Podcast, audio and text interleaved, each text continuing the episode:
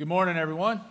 I hope you guys are well. Um, as John mentioned, we are starting a new series this morning out of the book of Judges. Um, and really looking at this, we titled it The Book of Judges The Horror and Hope of Humanity. And as you look at the book of Judges, you're going to see both of those things. You're going to see horror. Uh, it's a very bloody book, it's a book full of manipulation, murder, all kinds of things that we'll look at in a minute. Um, but there's also hope in it. And we want to draw that out and let you see that as well. So, the book of Judges is about the Israelites, the Jewish nation that God chose for himself, that he would ultimately bring Jesus out of, the Savior, the Redeemer, would come from them. And he had promised them land. And in this, um, Joshua, we're going to read where Joshua dies, and he's taking them into the promised land, but there's still a lot of land to be taken. And God has promised them that if you will be faithful, I'll drive these nations out from around you, and this will be your land. But He commands them, drive them out completely. And we'll see why this is important in just a moment. But the book of Judges is really about how the cycle of Israel's sin led to God's judgment, led to um, their groaning and crying out, which then led to God delivering them. And it was just a cycle. And as you read the book of Judges, what you'll see is that it continues a downward spiral. It gets worse and worse.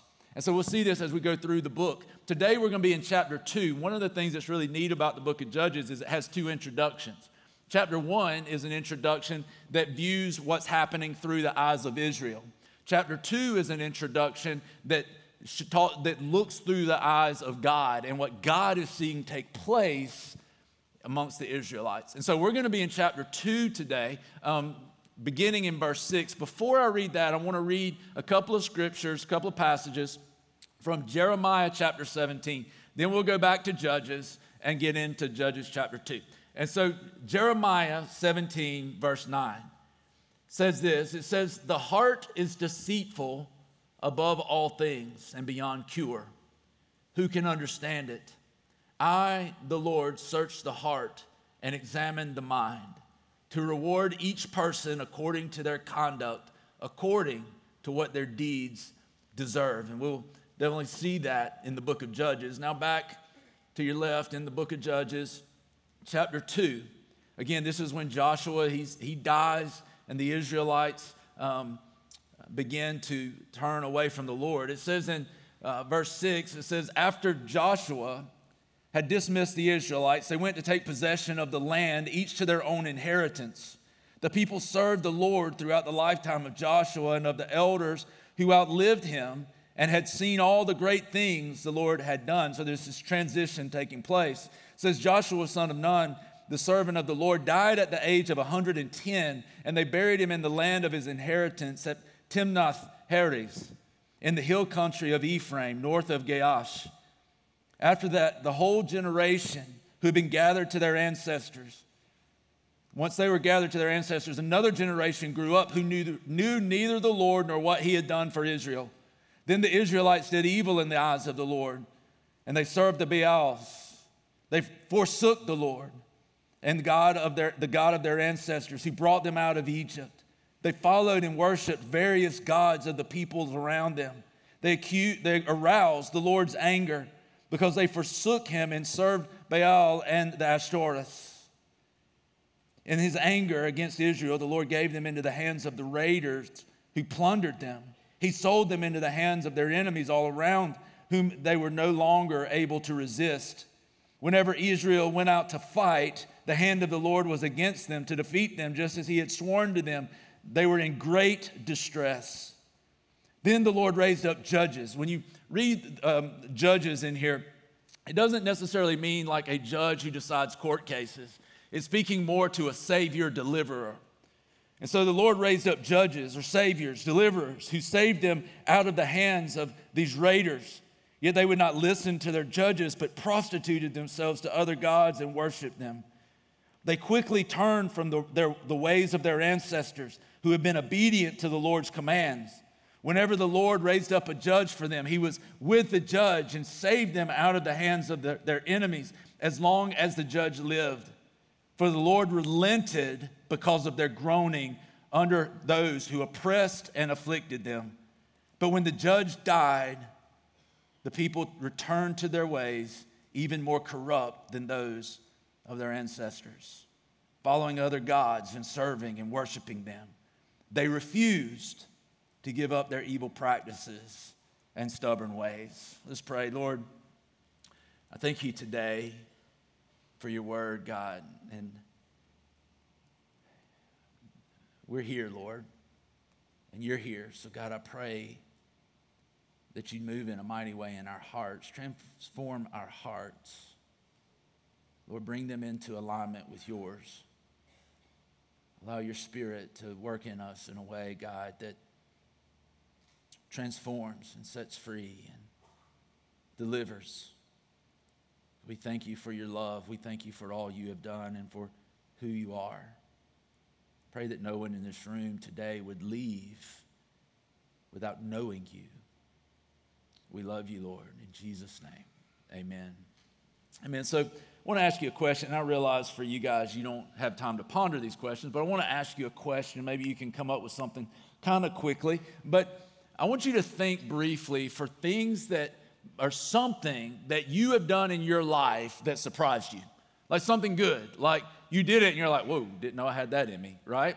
Um, something that, that you think about. It could have been you set out to run a marathon and then you ran the marathon. You're like, never thought I could do that. For some of us, it would be that way with a mile, right? Like set out to run a mile and you actually did it and, and you were surprised that you did it. It could have been a weight loss goal. It could have been a lot of different things. For me, one of the things that I look at in my life that I go, wow, I didn't know I had that in me. Um, and, and obviously it's God, but I look at it and go, I didn't know that was in me. One of those things is what I'm doing right now, is speaking to people, um, is pastoring a church, is, is doing um, this uh, so many times a year, standing in front of people and speaking because it's not something that I would have chosen to do on my own. If you had told me 22, 23, 24 years ago that I'd be doing this, I would have said, You're crazy. And there's a few reasons for that. One is just the fear of speaking. Statistically, I saw where more people are afraid of public speaking than they are death. So that if you put somebody, stood them up and you said, Would you rather speak in public or die? They said, I'd rather just kill me. And that's how I am. Like it's not something that I just naturally gravitate towards it. I just want to get up here and talk to y'all. So one of it is just the fear of the natural fear of being in front of people. A second one is doubting ability, right? Is doubting the ability to be able to do this. In fact, when I first started preaching, I had someone tell me if you ever want to grow a church, you got to preach better.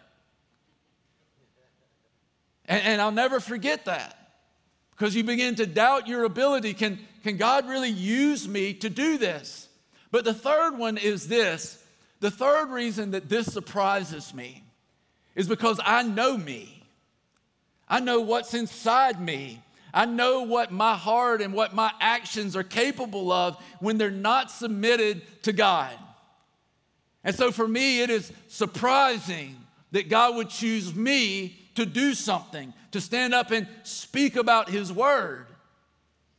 But I bet there's things in your life that you look at and you're surprised that that was in me, that I could actually do that. Now flip that and think about something that you did that you go, I can't believe that was in me, but it wasn't good, right? For some of us, that's easier to think about. And we look at that and we go, How in the world did I get to that place? How in the world did I think that way? And then those thinking, that thinking and way of thinking led to these actions. How did I get so far away? And you look at that and you're wondering, well, here's the reason that that happens.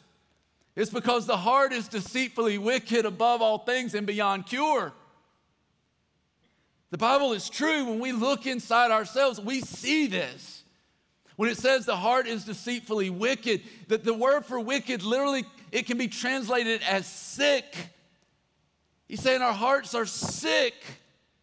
And because of that, we see actions that come out of us that aren't good. And when you look at the book of Judges, you see this.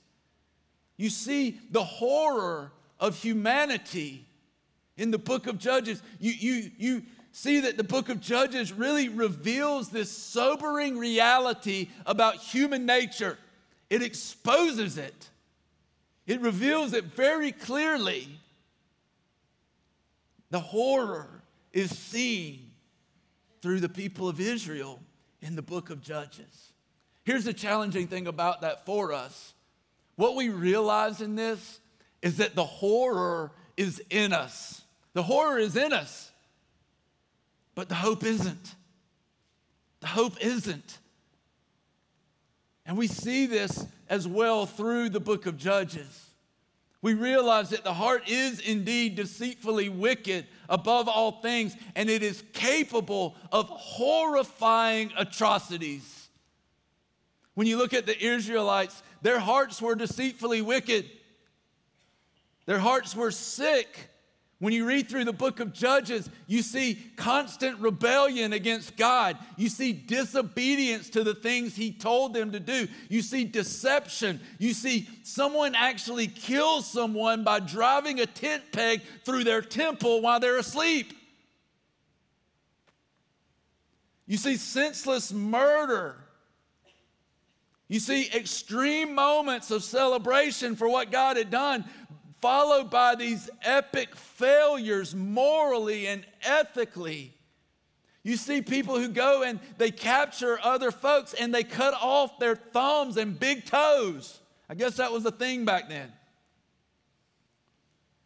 You see these attempts to manipulate into positions of power. You see lying, compromise. You see lust, unbridled fleshly appetites. You see sexual sin. You see greed, arrogance, bloody wars. You even see the dismemberment of a body. And you even see a child sacrifice. And here's what's crazy. When you think of child sacrifice, you would think it was someone from one of the pagan nations that they were driving out, but it wasn't. It was an Israelite, which is crazy. And all of this started when Israel would not drive out the people from the land, and they allowed them to stay around them. The evil wasn't this, the evil wasn't a cultural merger. The evil was that they were led to forsake their God and they gave up worshiping the Creator and began to worship what was created. You look at it, they couldn't even keep the first commandment. They didn't get to like eight, nine, or 10 and stump their toe, right? They couldn't do the first one. It tells us to not have any other gods before the one true God. And here's all of these gods begin to come in and they begin to give their allegiance to these other gods who were not gods at all. The word for worship, it literally means to physically prostrate. I always get nervous when I because I don't want to say prostate yourself but it means to literally prostrate yourself before a superior, giving allegiance to them. In other words, these false gods, Baal and the, the, the worshiping Ashtoreth and all these other false gods of these pagan nations, they quit giving their allegiance to God and they begin to bow to these gods that were not God. They begin to bow to the created rather than the creator. And so many times, like them, we give ourselves to the world. We give the world control of our lives. The allegiance moves from God, it moves from Jesus to the created. They had forsaken, listen to this, they had forsaken the true and living God who had saved them from oppression in Egypt, all throughout the book of Judges, throughout their history. They, for, they had forsaken the God who had saved them, rescued them from oppression, and they began to serve gods who could do nothing but oppress them. Gods who couldn't save, gods who couldn't deliver. And they began to give their allegiance to them. The end of the book of Judges, the very last verse, it says this it says, In those days, Israel had no king. Everyone did as they saw fit. And that was the ruin of Israel. That is the reason for the cycle of sin, of oppression, of deliverance, and of sin and oppression and deliverance. And this cycle went from pretty good to okay to bad to oh my God, how did they get there, right? How did they end up there? And this downward spiral. And what they didn't realize, what they weren't picturing, what they weren't seeing, what they weren't getting is that it was their sin, the Israelite sin, that led them to captivity. And this captivity was a captivity that they could not escape from. It was not in their power to get away from it. It was a captivity that they could not escape, and it was an oppression that they could not bear. It was more than they could bear. In, in the Gospel of John, in chapter 8, Jesus makes this statement to, to the Israelites and to some of the, the, the, religious leaders who thought they were righteous because of their, their lineage, because they were from Abraham because they were Jewish and because of, of their own actions and righteousness. And they thought they were right with God because of that. And Jesus makes this statement. He says, Anyone who sins is a slave of sin. And they're like, What do you mean, Jesus? We've never been a slave to anyone. I'm looking at their history. I'm like, I beg to differ. Y'all were slaves to everybody. Like we haven't been a slave to every, anyone. And Jesus says this if you're ever reading the words of Jesus and it says, Truly I tell you, or very truly I tell you, pay attention. Because he looks at them and he says, Very truly I tell you, anyone who sins is a slave to sin. They say, we, We're children of Abraham. We've never been slaves to anyone. And Jesus tells them that the truth will set you free if you hold on to it, if you hold to his teachings. But here's the thing He looks at them and he's like, You're a slave to sin. They don't even recognize this. They don't understand this. They don't realize that just because they came from the right nation, that they're, that they're not Christian. They don't understand that their own actions can't make them right with God. And Jesus is causing this worldview train wreck, this challenge to their thinking, where he says, Very truly, I tell you, you may think you've got it together. You may think you're right with God, but understand this you are still a slave of sin. And what the Israelites did not realize in the book of Judges, all the way to Jesus' day, is that this was an oppression, this was a captivity that they could not escape on their own. The horror was in them, but the hope was not. Look at this, it's, it's fascinating that the Israelites think that their enemies are the nations, but when they have sinned, in reality, yes, those nations are their enemy, but so is God. Look at Romans chapter 5. Romans chapter 5. The Apostle Paul, writing to the church in Rome, says this. Beginning in verse 8, he says, But God demonstrates his own love for us in this while we were still sinners, Christ died for us. Since we have now been justified by his blood, how much more shall we be saved from God's wrath through him? For if while we were God's enemies, we were reconciled to him through the death of his son, how much more, having been reconciled, shall we be saved through his life? Look at that. For if while we were God's enemies, what Jesus said is true. Anyone who sins is a slave to sin. Judges is true that when we look at this, we become God's enemy when we rebel against him, when we walk away from him. Sin has divided us from Him. There is enmity between us. There has to be some reconciliation of humanity, of God. But it's an oppression, it's a captivity that we cannot escape on our own. But here's the good news. If you look at chapter 2 of Judges, verse 16 through 18, what we find is that God delivered them from their enemy. God delivered them. When God would hear and see their suffering, He would hear their groaning. He was moved with compassion on their behalf. When you read about God being moved, like when it talks about Jesus being moved for someone, what it's literally talking about is a word that denotes something, and this is kind of weird sounding to us, but it's something that denotes movement in your bowels. It's kind of weird, I know, right? But what it's saying is he was moved at the deepest part of his being, at the deepest part of his soul. He was moved. Something moved him. And when God saw and heard the cries of these Israelites, of his people, he was moved at the deepest part of his being to go after them and to deliver them. He was moved with compassion that he felt in him. God saw it and heard it and felt the pain and the oppression and the hopelessness of his people, and he moved. But listen to this. You got to listen. You got to listen. If you drifted off, you got to listen. You got to listen because this is important. When God moved, how did he deliver the Israelites?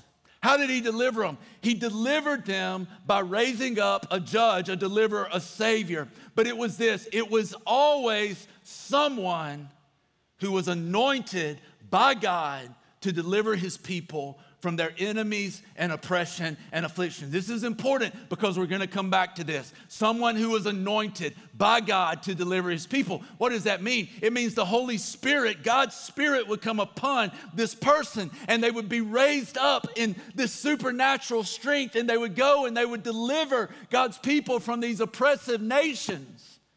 If you read through it, it happens with all of these different judges. There's one in Judges 3:10 named Othniel, and, and the Spirit of the Lord comes upon him, and he delivers Israel. With Gideon, the Spirit of the Lord came upon him, and he delivers Israel. With another judge named Jephthah, uh, the Spirit of the Lord comes upon him, and he delivers Israel. Samson, the Spirit comes upon him in, in one part, and he tears a lion apart with his bare hands.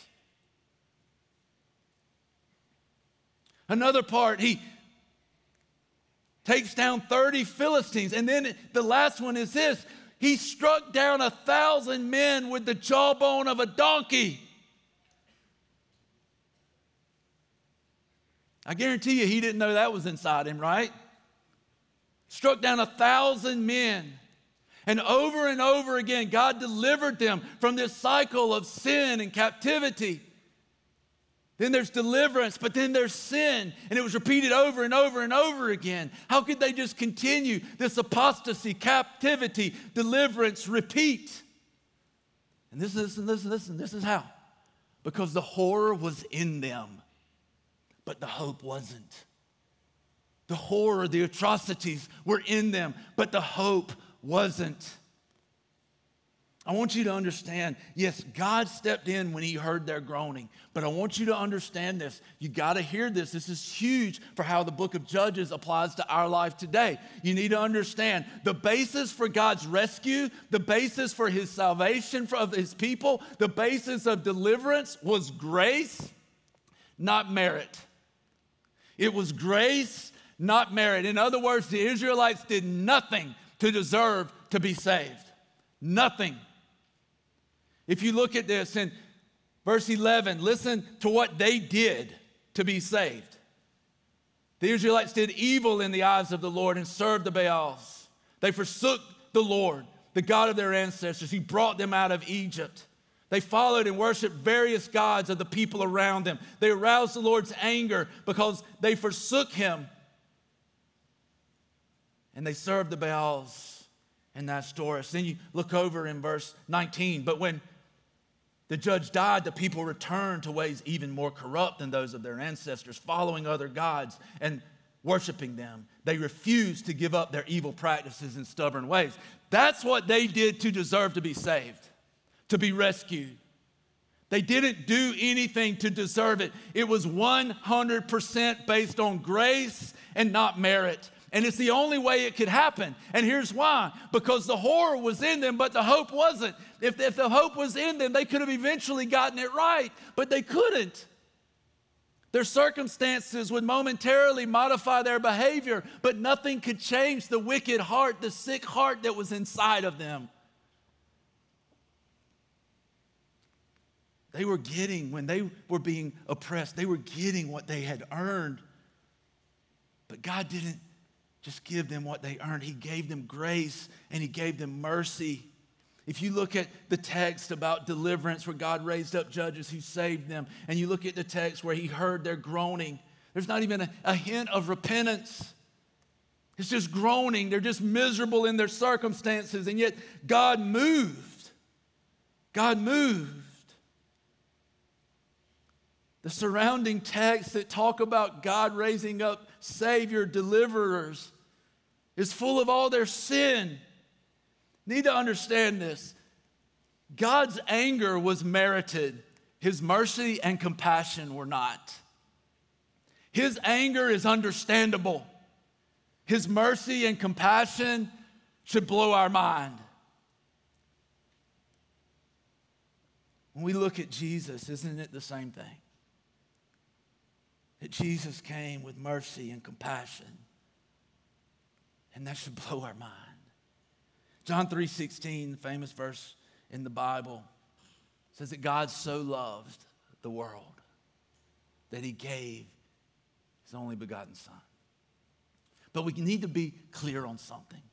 God didn't give Jesus, he didn't give his love. He didn't love the world. He didn't love the world because the world merited it. He didn't look at the world and everything that was going on and, and go, man, how can you not love that? The, the, the, fighting, the wars, the lying, the deception, the killing, the murders, the, the manipulating to get in power and then abusing the power, the arrogance, the greed, all of those things, those sound a lot like today. And God didn't look at the world 2,000 years ago. He didn't look at the world from the beginning when sin entered. He didn't look at the world with judges and go, my gosh, how can I not love this? Understand, God loving the world doesn't speak to the goodness of the world. God loving the world speaks to the greatness of God's grace. We did nothing to earn it. It is all about His greatness and Him loving us when we have earned something else. His anger was merited, His mercy and compassion were not. And when we look at this, here's a sobering fact, a sobering truth that we need to understand and we need to wrestle with. Our hearts are no different than the Israelites. Our hearts are no different. The book of Judges is a physical representation of our spiritual reality. Our hearts are, are, are, no different. The horror is in us, but the hope is not. And Judges exposes this condition of mankind. The heart is deceitfully wicked. It is sick. It is beyond cure. It is capable, listen, of horrific wickedness and atrocities. And understand this. Listen, listen. Some of these look like the Holocaust, where millions of innocent people were murdered. Some of this looks like the Trade Center bombings. Some of this looks like bloody wars. But other atrocities that come from the horror inside of us, it looks like ignoring your neighbor in need. That is an atrocity. It looks like neglecting your family. It looks like selling your soul to your work and love of money. It looks like giving your body to drugs, to sex outside of marriage, to trading the, your wife of the covenant for something extra on the side and rejecting the God who gives you every breath you breathe. And then we turn our back to Him, not even thanking Him and appreciating Him for the breath He gives the righteous and the unrighteous. And He gives it not because we deserve it, but because He is merciful and He is compassionate. And understand this though God delivered the Israelites from their enemy. He will deliver us too, in spite of the horror that is inside of us and the atrocities and the wickedness that we commit. But we need to understand our battle is not against flesh and blood, but against the powers and principalities of this dark age that hold us captive and oppress us. I told you early on that this was a captivity that they could not escape, an oppression that they could not stand. What I'm telling you today is sin puts us into a captivity that we cannot escape and an oppression that we cannot stand. And the horror is in us, the hope is not, but praise God, the solution is Jesus. Go back to Romans, Romans 5 6. Romans 5 6. Look at 8 through 10. Look at, look at 6. Paul says this You see, at just the right time. Now, listen to this part. When we were still powerless, Christ died for the ungodly. When we were still powerless to, to secure our own deliverance, when we were still powerless to break the captivity of sin, when we were still powerless and we knew the horror was in us, but I just can't seem to find the hope. He says, just at the right time, at the right moment in history, Jesus came on the scene. And he stepped in, listen, as the Savior deliverer. And how were the, the judges? How did they deliver the people? God raised them up and he put his spirit upon them so that they could go and deliver his people from captivity. Go to Luke chapter 4 and read about Jesus' baptism. He goes under the water. When he comes up out of the water, the heavens part and the Spirit descends like a dove. And it says he immediately went out into the desert in the power of the Holy Spirit. And you know who he took on? It wasn't the, the, the Canaanites, it wasn't the, the Ammonites, the, any of those ites. He took on Satan. And Satan threw everything he had at him.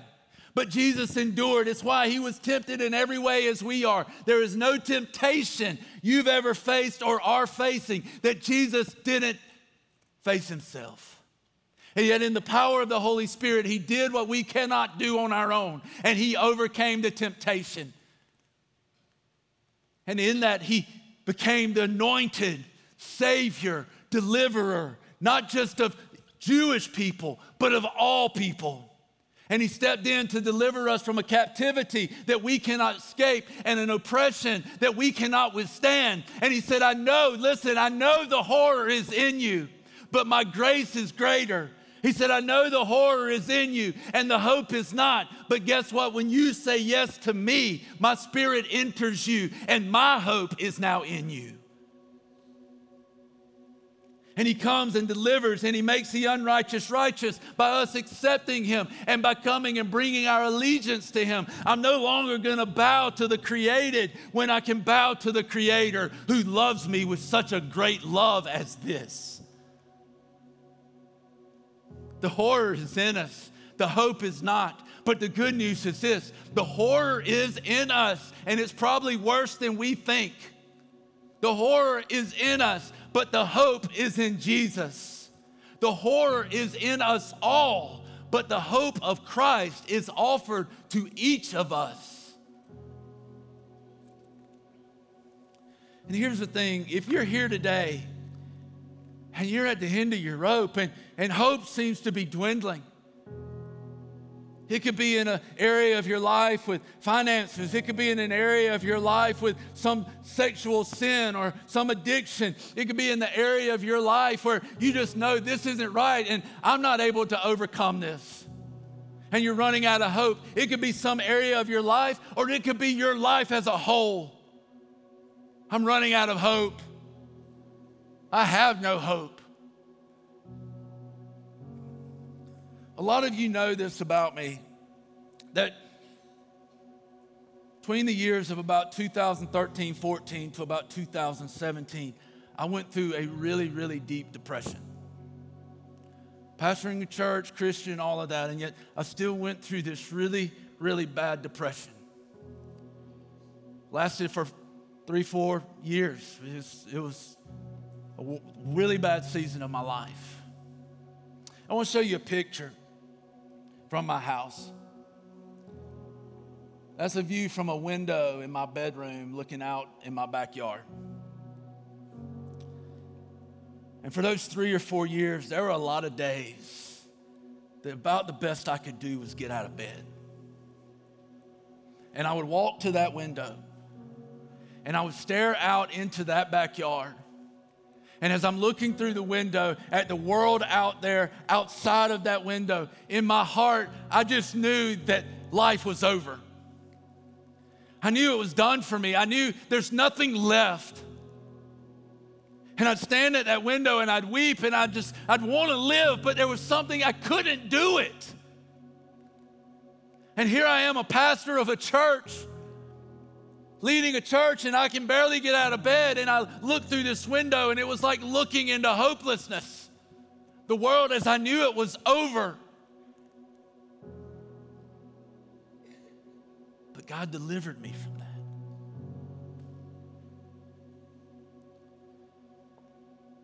I'll be really honest with you. the last five, six, even seven, eight months for me have been extremely hard. People talk about 2020, the year from hell. I take 2020 over 2022 personally. And it was hard. And not long ago, I could feel that oppression coming back on me. I could feel that feeling of just not wanting to go, not, not feeling like I could go, having little interest in things, just running out of energy. It, it, I could feel it coming on me.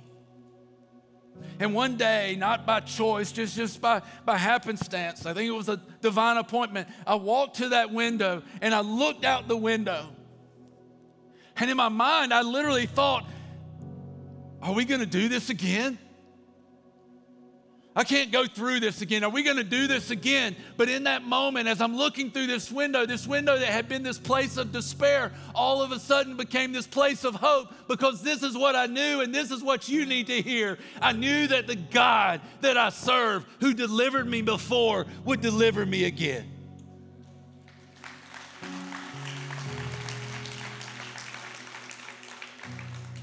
And here's what I'll tell you for some of you, the hope isn't there. And there's a reason the hope isn't in you, the hope is in Jesus. If you're looking to yourself for hope, you're looking in the wrong place. And I know this in a room this size, there's someone here, many people here who are struggling with depression. You're at the end of your rope. There's something going in your life. It, it, may be circumstantial, it may be medical, but you're struggling and you're at the end of your life. And there's somebody here right now who you've thought about suicide.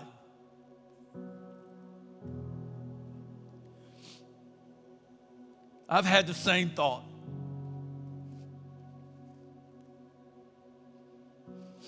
And what I'm telling you and what I'm pleading with you is do not give up. The hope is not in you, but it is in Jesus, and He will deliver you if you won't quit.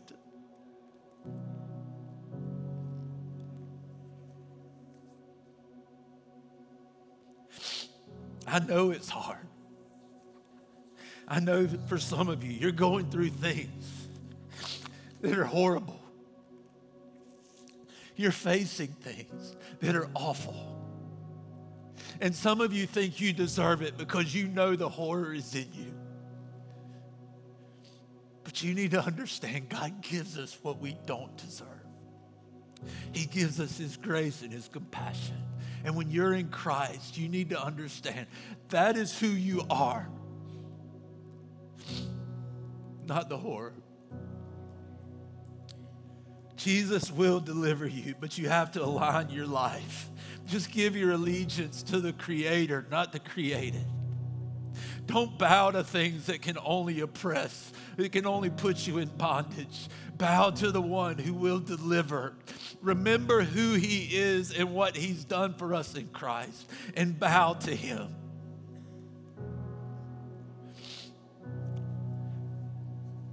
If you give your heart to the King, he will deliver. For some of you in here today, right now, you know you're still an enemy of God. You've never said yes to Jesus. You've never turned from bowing to the created and turned to the creator. You've never accepted Jesus' righteousness as he takes your unrighteousness. And it's all by grace through faith. It's not merited. You cannot earn this. It's the beauty of it. It's why grace is so amazing. You can't earn it. You can't do anything for it. And yet today I'm pleading with you. If you don't know Him, give your heart to Him today. Give your allegiance to Him today. Because the hope's not in you, it's in Him. I want to give you that opportunity today. If the Lord is drawing you and He's calling you, And you know I'm not worthy, I'm not worth it. But I do believe today that He'll save me. Doesn't mean all our circumstances change, but it means one who's bigger than our circumstances enters them with us. And today, if you find yourself in that place where the Lord is calling you, then what I would offer you today, it's not even my invitation, it's Jesus, just Jesus' invitation to come to Him. All you who are weary and heavy laden, and He says, I'll give you rest and I'll give you life.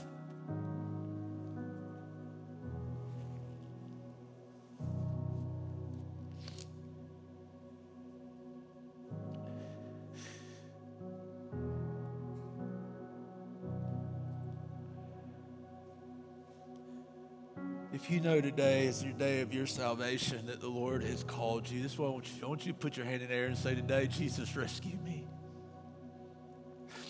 Today, Jesus, rescue me.